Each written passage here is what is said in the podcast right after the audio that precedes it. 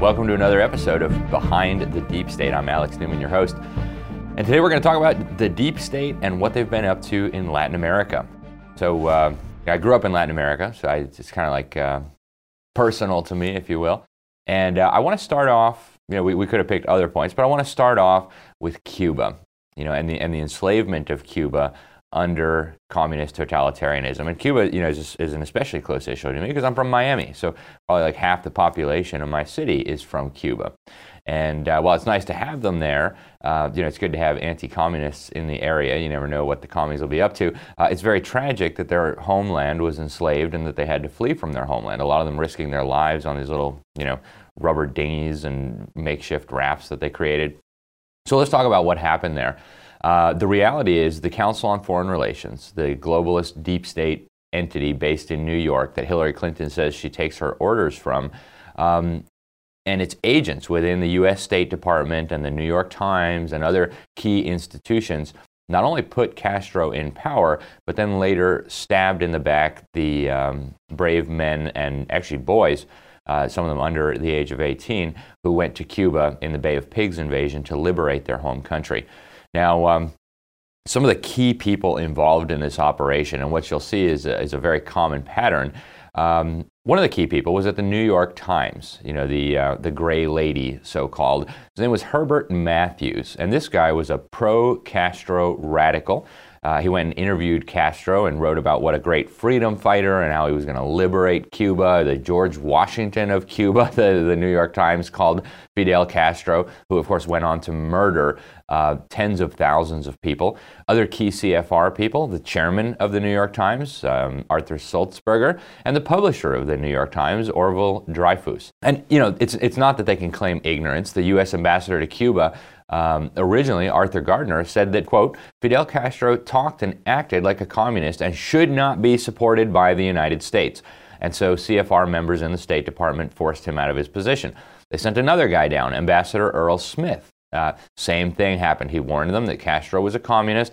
They wouldn't listen. Of course, everybody knew this, right? Robert Welch, the founder of the John Birch Society, was sounding the alarm. But the New York Times was saying he was a freedom fighter and he was going to liberate Cuba.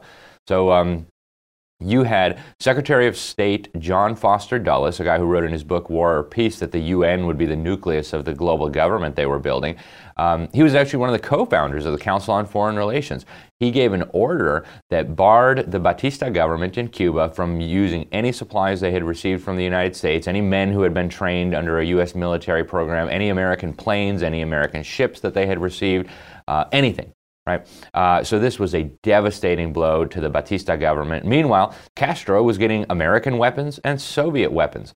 And so, you know, faced with an enemy being armed by the US and by the Soviet Union, with a complete lack of support, unable to even use his own military to defend his nation, he had to uh, step down, and of course, the communists took over. It was an absolute disaster. Tens of thousands of people were put up against the wall and shot farms were taken, businesses were stolen, um, the youth were put into these government brainwash camps to be brainwashed to love communism and Castro. And um, Ambassador Smith, who was the U.S. ambassador to Cuba, we spoke about him, actually came back and wrote a very detailed account of all this. It was the fourth floor, an account of the Castro Communist Revolution. Uh, and he wrote, quote, Castro could not have seized power in Cuba without the aid of the United States. American government agencies and the United States press played a major role in bringing Castro to power. He specifically, he really should have talked about the Council on Foreign Relations. But he went on, he said, as the United States ambassador to Cuba during the Castro Communist Revolution of 57 and 59, I had firsthand knowledge of the facts which brought about the rise of Fidel Castro. The State Department constantly intervened, positively, negatively, and by innuendo, to bring about the downfall of President Batista, thereby making it possible for Fidel Castro to take over the government of Cuba. This is actually very similar to what happened in China, and maybe we'll save that for another episode. Uh, later, uh, there was a, a, party of anti communist Cubans who wanted to go back and liberate their homelands. Uh, many of them had been forced to flee to the United States. Um, and they made plans to invade in the Bay of Pigs. And again, we find members of the Council on Foreign Relations deliberately sabotaging this operation, uh, deliberately stabbing these boys in the back, um, and letting them get captured and killed on purpose. Right? I actually co-wrote an article about this in the New American Magazine with one of the Bay of Pigs invaders. His name is Frank de Varona. Uh, a great patriot, a great freedom fighter, and uh, he was there firsthand. He spent uh, over a year in a communist gulag until President Kennedy got him out. But some of the people within the Kennedy administration who were responsible for betraying these boys and these men U.S. Uh, Secretary of State Dean Rusk, member of the Council on Foreign Relations, White House Director of National Security McGeorge Bundy, another member of the Council on Foreign Relations, and of course, UN's ambassador to the UN, Adlai Stevenson, another member of the Council on Foreign Relations. Uh, they urged President Kennedy to cancel the airstrikes that were supposed to go along with the uh, Bay of Pigs invasion. Obviously, you can't win this type of battle without airstrikes, so they literally ensured the defeat of these boys and these men that went to go liberate their homeland um, on purpose. And this allowed Castro to capture and kill those men and those boys. And of course, Cuba remained enslaved. Communism was given a massive victory. For what? Because the CFR did it. Uh, this continues to this day. Uh, in 2013, we actually wrote an article in the New American exposing uh, a Castro apologist who was running the CFR's Latin America division. Her name was Julia Sweig, uh, S W E I G. She thanked convicted terrorists in her book. She was very close to the late tyrant in Havana, Fidel Castro.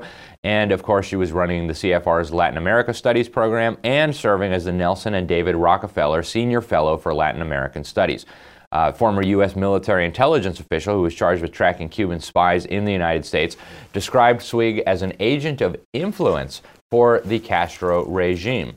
So, uh, from Cuba, Castro then exported this wicked ideology, this wicked revolution all across Latin America. Uh, absolute disaster. If you wonder why so much of Latin America has been uh, the victim of totalitarianism, wonder no more. Castro went on to found the Sao Paulo Forum. In Portuguese, you would call it the Foro de Sao Paulo, uh, this was a network of communists and socialists founded by Fidel Castro, uh, former Brazilian president and now inmate in prison, uh, Luiz Inácio Lula da Silva, and of course the Sandinistas, the mass murdering Marxist gangsters who enslaved Nicaragua, and of course the FARC, the Marxist narco terrorists in Colombia who love to ship cocaine to the United States so they can fund revolution and murder and mayhem in Colombia. Now, these communists went on to form these regional integration organizations like the Union of South American States, which of course, selected socialists to run the place. Uh, and there's many, many more of these, right? Mercosur, CELAC, um, all these different integration schemes to surrender national sovereignty, build up these regional governments to enslave the people, not just of Latin America, but of the world. So we need to stop the deep state. We need to stop the deep state, not just in Latin America, but in the United States. And at the heart of this agenda is the Council on Foreign Relations. So we need to do everything we can to expose them, to oppose them, and to make sure that more innocent people are not victimized by this evil agenda. This is uh, Behind the Deep State with Alex Newman. Make sure you like, subscribe, share, go to thenewamerican.com, and see you next week.